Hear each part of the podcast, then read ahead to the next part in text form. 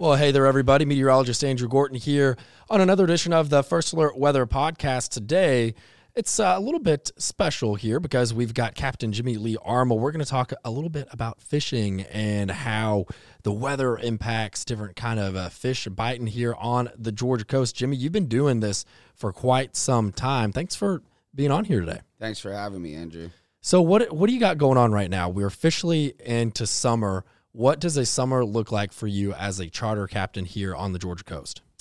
Uh, awesome, awesome, awesome fishing. A lot of bait migrations. All the live bait has moved up from the south, kind of settled in here for the summer.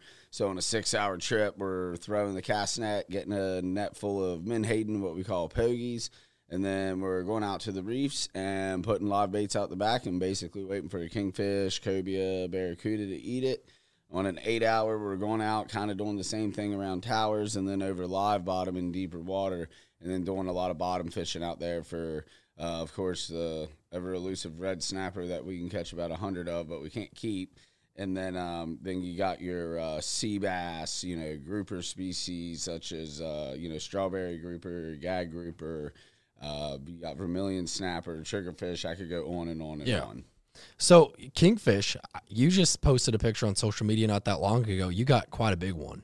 Yeah, it was in the forty pound range. It was a it was the biggest one we've ever had on the uh, Sportsman Open three twelve that we have. We've had it for almost two years now, and um, the biggest one we've had on there. So we put a few on, in the box. Yeah, I mean it was it was a great picture. It probably put up a heck of a fight. So weather wise, right now we're under we've got high pressure up above us. So that means calmer calmer waves. The wind's kicking back in here from the south, and I know high pressure is good news for you guys, typically because it means that you could go out for longer. You're not fighting these waves, a big chop out there, and, and it means some better fishing. Yeah, the the wind has been absolutely horrible for it seems like forever now. I always say it's the I've been calling it the great wind. I think for two years now. Um, but yeah, it, it is nice when it does flatten out and lets us lets us get out there. Uh, looks like we have some wind this week, but uh, I'm hoping after that we'll get a couple weeks there of uh, some flat calm flat calm oceans. Let us get out and kind of do what we want and get these people on fish that have never done it before. So usually after you go through a stretch where because we have a front that's going to come in this weekend, and, and anytime we have a front that kind of you know stirs things up, and and for probably two or three days, it makes it not ideal to get out um, offshore or inshore for that matter. But do you think that after a few days of more people not out on the water, when things kind of flatten back down, and you don't have a northeasterly wind or something like that, that the fish bite more? Are they are they a little bit more aggressive that first day you get back out there? Um, that that that varies. Usually, yeah, right after a front actually leaves the area, it fires back up. It's pretty cool when you have those small little storm fronts come through during the summer.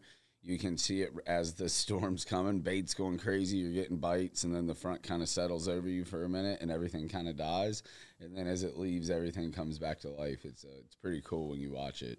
Yeah, it, I think it is cool. And I, I want to ask you this too, because fish are smarter than I think a lot of people give them credit for.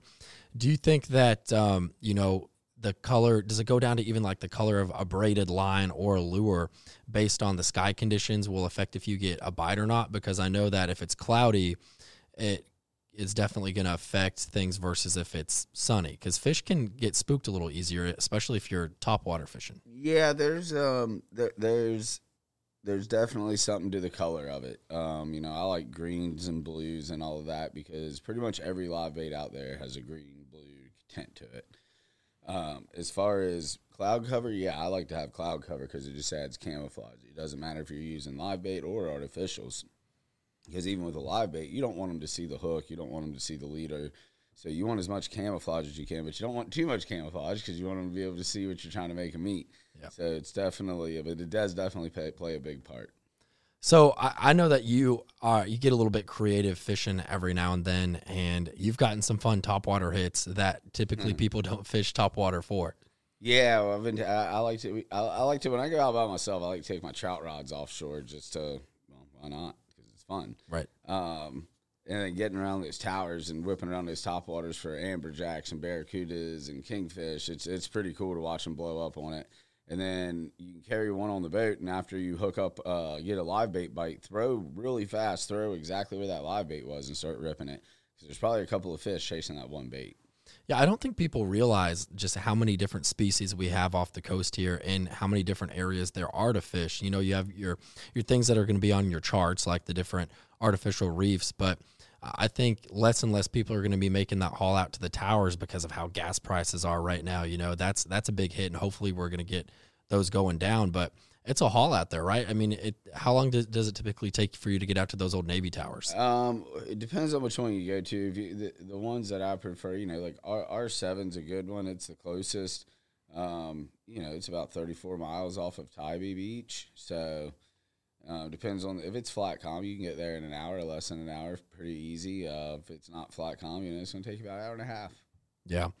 And then it's even further to the Gulf Stream because, and this is what's interesting to me too, because I'll watch showers and storms fire up along the Gulf Stream during the afternoons of the summertime. And even sometimes in, in the morning, we can see lightning offshore and, and everyone's always like, oh, it's going to storm. It's going to storm. And I'm like, no, I mean, you can see lightning from tens of miles away. In fact, like I, a quick personal story, I've seen lightning from 90 miles away before. That wasn't anywhere near here. That was in the plains. I was actually uh, in Iowa and I saw it like it wasn't like a, a, bolt, but you could see like the light light up. And I know the curvature of the earth really you start seeing that impact at about 14 or so miles. So you're not going to see it hit the ground, but you can see it light up the top of a huge thunderstorm. And some of these get 45,000 plus feet up there. So you can see them from a good bit off. But what I'm saying all that to say it is cool to see some of these thunderstorms offshore in the morning.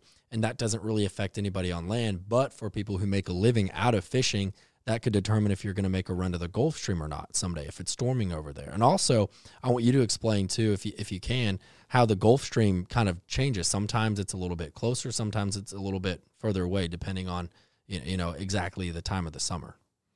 Yeah, Andrew, the uh, the whole Gulf Stream thing, it's actually it's really new to me and it's really interesting. Um, I was actually hoping you could tell me why it moves. They, uh, but sometimes you'll be out there and you know the temperature break for the stream will be you know sixty miles off. Uh, then the next, ne- you know, I shouldn't say next day. Then you go out another time and it might be seventy five miles off. Uh, so that joker definitely shifts. Um, and it is absolutely crazy watching storms when you're sitting out there. You'll see something coming towards you, and then it catches something, it goes the opposite way. You know, I don't know if it's another little front over there moving it, something not allowing it to push the way it was originally going. And then you'll be out there and it'll be beautiful and flat calm. And then all of a sudden, out of nowhere, there's a storm above you. Uh, yeah. Definitely all things to keep in mind when you're out there. And that's why you should always keep an EPIRB and uh, have a VHF radio on board as well. Yeah, I don't know exactly why it, it shifts. I just know that you know these are highways of water. Um, it's kind of a way to, to look at it, and that's yeah, why we moving about four or five knots. You know, mm-hmm. so it's a very fast warm water current just ripping through there. A lot of people seem to think that it's an actual uh, like it doesn't move. They think it's actual. It's right at the ledge. You know, right where it hits at 250, 275 feet. People think it's right there. Um, it's it's not. It's actually a current of water. It's like a it's uh, the equivalent to what is it? The jet stream. Yeah. So we have the jet stream that's above us, and uh, obviously that's colder air because temperatures go down with height. But that's going to fluctuate greatly day by day. The Gulf Stream doesn't move as much, and I think it stays usually within 20 miles of you know sometimes it's 60 versus 80 or whatever you want to call it. But I, I actually want to do a little bit of research and see on why that that move. So it just doesn't affect. That's not something we really forecast on a daily basis. But uh-huh. I sometimes I will notice that those storms are further off, and the our radars here don't pick up those storms well offshore as well as some days. I'm like they're closer. I'm like oh well, you know the Gulf Stream's maybe 50 to 60 miles in today. But that it's not like a daily change that it's going to go by 10 or 15 miles. It's gradual and, and it will shift. It's probably just a, a seasonal thing. Um, but I think it's cool because it is like a highway for these fish, and that's why the people want to go out there and fish it because it flows north. So you get some of these fish that maybe are a little bit more tropical coming in from the south, and they're they're hanging out over there. So what what are some of the fish that you could go maybe people target on the Gulf Stream versus one of the the towers or one of these artificial reefs that are closer to you know 10 miles offshore uh, the, the most popular species is going to be your mahi they're otherwise known as dolphin they're going to be your uh, that's going to be your your most caught fish out there. And once the water gets so warm and that Gulf Stream gets blended and there's no real temperature break, I wouldn't even waste your time going out there. Um, I, obviously, there's going to be wahoo, blackfin tuna, Um, you'll see sailfish out there, and uh, once in a blue moon, you'll hear somebody hooking them on accident a marlin. But there's some guys that actually chase them regularly around here that do fairly well with them. Um, that's a little bit further ride to go actually target those jokers. Yeah, it's I, you know to, to many people that think of fishing on the Georgia or South Carolina coast, they're thinking maybe redfish or um, you know kingfish, and they're not thinking marlin and, and all these fish that you think of, you know maybe South Florida and then the Caribbean. But that Gulf Stream gives them an opportunity to make their way up here. It's not necessarily a migration; it's just an avenue for them to come a little bit further north if they they so choose to. And that goes away right up, of course, closer to the Outer Banks. And what's nice about the Outer Banks is since eh, it's kind of in the name, like outer, like it, it goes further out. People that fish up there, and we have we have a mutual friend who who fishes up there now. He doesn't have to have as long of a ride to get to the Gulf Stream, so no. it's a little bit easier for people in North Carolina to go and and access these more exotic fish. Yeah, that's uh, they got it good up there. I'm a little bit jealous of Clayton up there. Yeah, Clayton's a, a, a, great fisherman, and, and he had his hand in the the Georgia fishing uh, pot for a while. Yeah, so. yeah, and he, he moved on to moved on to the Outer Banks, working on a sport boat up there. So he's living the dream. Hey, he's not having to spend as much money on gas though, so that that's pretty. I know that's a good nice, right? Yeah. Well, yeah. you know, this morning, not to bring news into it, but uh, during our morning show, they were talking about Biden trying to suspend the federal gas tax. So um, hopefully that that brings costs down for you guys because just like with fishing or anything, that cost gets pushed down to consumers, whatever it is. You know, everything's getting more expensive, and and it starts with fuel and it goes down from there. But we don't. I don't think we realize how many things are made with with oil in general because I mean even some plastic lures I haven't seen those really go up in price but everything it's just trucking it somewhere and and, and let's just hope that that goes for the better because this is the worst time of the year for that I mean everybody wants to get out and travel AAA saying that you know 40 plus million Americans going to travel for the 4th of July. You've got people coming in, you know, daily during the summer going on trips, but you might see that go down a little bit if they don't, you know, people can't afford it because you have to pass those costs on to to your customers. But Jimmy, I know you stay busy. How many trips do you typically do during the summer? This is is this your busiest time of the year? I know it sounds kind of like a dumb question, but yes, yes, it is our busiest time of year. We do have a year round fishery here. We do catch fish year round, but this is our busy season. Um, pretty much, you know, within the next couple days, all the schools, including in the Northeast, will be out. Everybody will be coming down here. And this is really when things pick up, and you can pretty much have charters at least one, if not two, a day um, every day that the weather lets you out to fish all the way through September, pretty much. And what what kind of clients come into town? Is it almost solely people that are coming in town for vacations? Do you have a lot of local people that that get on the boat?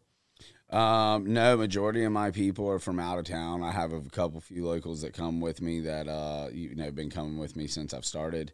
Um, that's about three or four people, but the rest of them are pretty much people from out of town. And um, I get a lot of out of towners that come here yearly that uh, come with me every year. And how many days are you out on the water in, in a calendar year?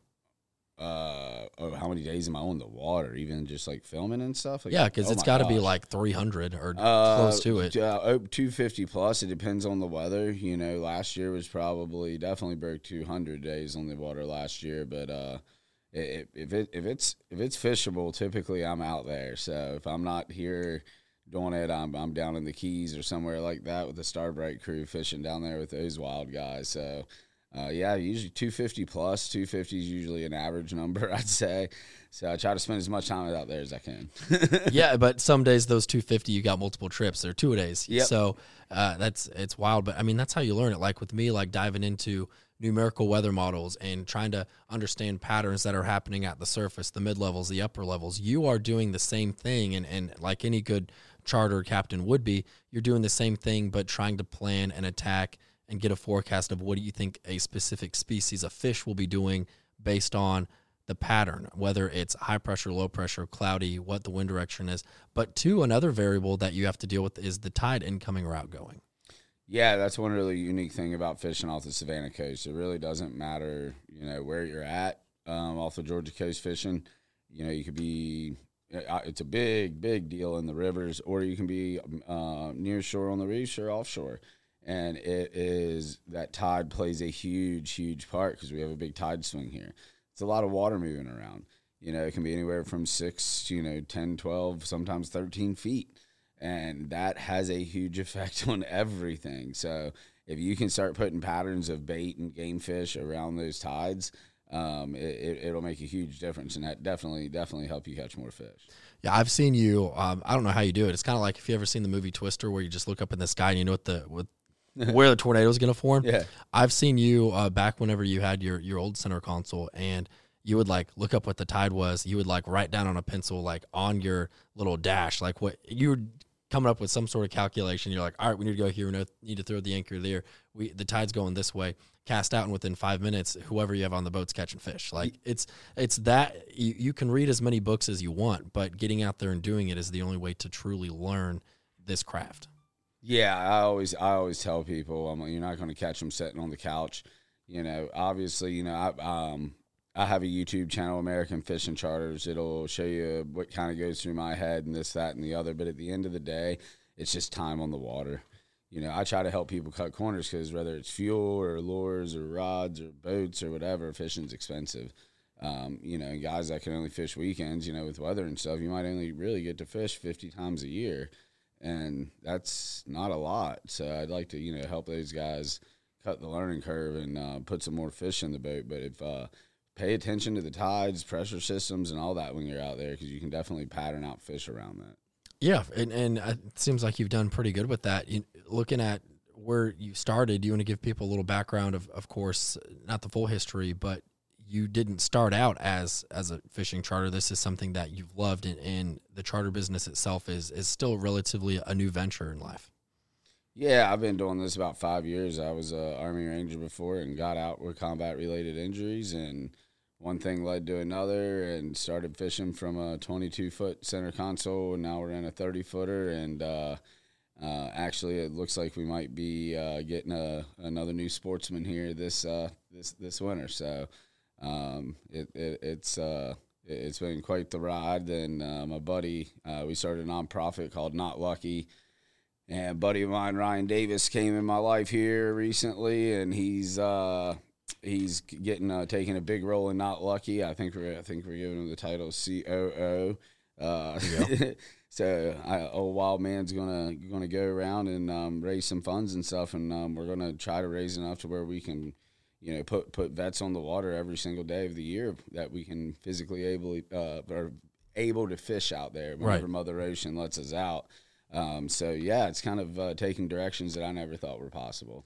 What I think is cool is that you're taking advantage of of your talents and, and what you have in front of you because obviously your charter business is for profit. That's how you make a living. Yeah. But on days that maybe, uh, you know, not that you you don't want to fish it, but you will block off days. You're like, this vet needs to get on the water today. Not booking charters, not going to make money, but we're going to make an impact in this person's life. And that's what Not Lucky is about for you. It's to uh, give these veterans an escape and maybe just you know get some like-minded people together that that have been through some things that maybe civilians haven't and talk about it over fishing which can be a, a great release yeah just being out there together back in a team environment offshore with a bunch of dudes that have all been in the same kind of environment meaning same kind of environment being a combat environment you know we we take out dudes that have been in uh, direct action conflict and uh, just go fishing. You know, yeah. We, if we talk about stuff, we talk about stuff. If we talk about fishing, we talk about fishing. You know, it's just a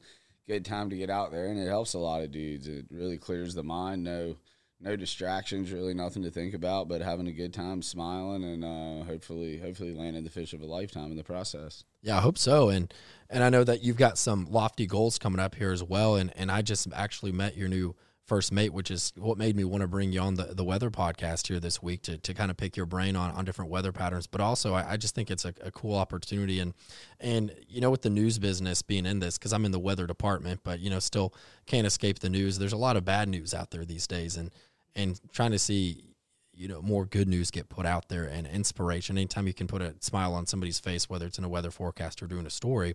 I, I met with you guys not that long ago, and I'm trying to put this story together about what what Not Lucky is trying to do because there are positive stories out there, and a lot of people just kind of get this negative viewpoint on what's going on in life and they don't realize that there are good people doing good things out there and and one of your goals and, and this will be more so in the story i'm trying to put together within the next couple weeks is trying to get uh, you know 100 veterans out uh, within i don't know like starting later this year to the following year what what came to be with that goal like how did you get to that point and, and that be what you guys wanted to do uh I'm gonna just say the ranger mentality. I, I yeah. don't really. A lot of times we kind of look around and like, how do we get here? Um, you know, you're sitting here, you got a, a lot of things accomplished, and but your head's still kind of spinning. Uh, you know, it, I, I was just getting as many guys out as I could. Um, when Ryan fished with me a couple of times, he was like, "You, you just, you, you have to do this. If you're not doing this all the time with the boys, he's like, you're kind of being selfish." Um, you know, Ranger tells it how it is. Uh, and for those that don't know Ryan, Ryan's a triple amputee. Got blown up in 2019 in Afghanistan. Only you know has whole right hip gone. Only thing he has his left arm. Everything else is prosthetics. Um, dude is out there slaying fish. Most motivational dude you can probably ever be around. Um, and it's even more miraculous that it's only been two and a half years and he's been swimming, he's skiing, he's offshore fishing, he's um, wrestling. Like he's doing yeah, grappling. Anything. Yeah, yeah, he's he's all over it. Uh, so what's what's really cool about that is, I mean, he he's bringing a lot of energy to the table. Um, Matching your energy is hard to do too. Yeah, yeah, it is. So now there's two two wild guys running around. So, uh, but you know, he was like, "Hey man, let's." He's like, "How many how many trips can you run a year comfortably?" I'm like, "Hey man, hundred, you know." So he was like, "Well, that's the goal." I said, "All right, let's let's do it." So he just I say we push each other. He he more pushes me. yeah, well, that's good. He, he, pushes me, and I just kind of go. So, uh, but yeah, it, it works, and um, ho- hopefully we reach that goal. You know, typically we we reach every goal we set, so we haven't broken that trend yet, and hopefully that doesn't start now. Yeah, no reason, no reason to put that to an end. So I I just kind of wanted to to go over a few things it's it's common sense, but people you know get on a boat, they get excited. Can we go over some like summer boating safety tips in general? Because obviously my mind goes to thunderstorms. You know, the earlier you get out in the day, most time the better, because then you're not dealing with heat, then you're not dealing with dehydration, and also you know, but that the morning boat rides are the first half of the day if you're going to do a half day trip doesn't always line up with tides. So just for people that want to do this on their own, new boat owners, what what advice do you have to to folks that are new to the area? First and foremost, if you're new to boating, I would look to hire a professional captain to show you how to navigate the rivers around here and the creeks and all of that. Um, one, he's going to take you out and show you where all the stuff is because we got big tide swings. Okay, so you want to go around at low tide, even if you don't get the captain. You want to go around at low tide and just kind of put put around, see where the deep parts in the channel are. Turn on your cookie crumble trails on your GPS, so you know where all the deep channels are. So even when the tide's super high, super high, you don't come out of that channel and hit an oyster bar that's barely covered. Um, but also, you want to hire a professional just so he can tell you the safety stuff, guys. A lot of these, you know, all these boats nowadays, 50, 60, 70 plus mile an hour boats are insane. Um, doesn't have to mean you, you, run that. I mean, I like going fast. I do go fast on a boat. Uh, but at the same time, when you're running around, you know, and it's a holiday weekend and you got boaters everywhere, kayakers, jet skis, everybody and their brother drinking, you got to just kind of chill out, you know, take these take these turns a little wide. If you got radar, please turn your radar on and use it. It's a great tool to have. You can pick up, you know, they mess up too, but it's just nice having – being able to see around blind corners and, and, and things like that. Um, you know, stay, you know, you got to stay a minimum 100 feet away from anchored boats, uh, docks, uh, bridges, sustaining structures, swimmers in the water. Um, basically, just keep your head on a swivel. If you drop your cell phone, if you have to pick it up right then, come off a plane, uh, meaning pull back the throttle, slow down, go to neutral, pick up your phone, and then get back on plane all it takes is a split second in the water. For some reason, it seems like a lot of people lose their minds when they get on the water. Um, and and when I say lose their minds, it's like they get so excited and it's so so associated with fun, and it is a very relaxing and fun thing. But it's something that can get very dangerous in the blink of an eye. You know, yeah. Uh, a wise captain, Mike Weathers, once told me, uh, "Never go faster than the amount of damage you really cause. So just Wow. a li- little little uh little tidbit of knowledge from the old school there. hey, I, I'd say that's good for uh, a couple different aspects of life too. So, yeah, yeah. well, Jimmy, it's uh, you know always good to have you on. I hope uh, you get some good fish here soon. I guess right now, if you were to go out today, what what are you fishing for? What's biting in uh, the beginning of summer? Uh, right now, I would be, I would throw the cast net, get a live well full of pogies, get some stinger rigs, which you can go to American Fishing Charters, Tybee Island, Georgia, on YouTube, and it'll show you how to tie them. Um, and I would put a live bait out the back of the boat and wait for that kingfish to come. Yeah. And those are definitely fun to catch. That's why so many people do it. Jimmy, anything else you want to throw in there today? Nope, that'll do it. I appreciate you having me, Andrew. Yep. As always, you know, we appreciate you guys listening here as well to the WTOC First Alert Weather Podcast. Hope you guys be safe out there, stay cool in this heat, and we'll talk to you again here soon.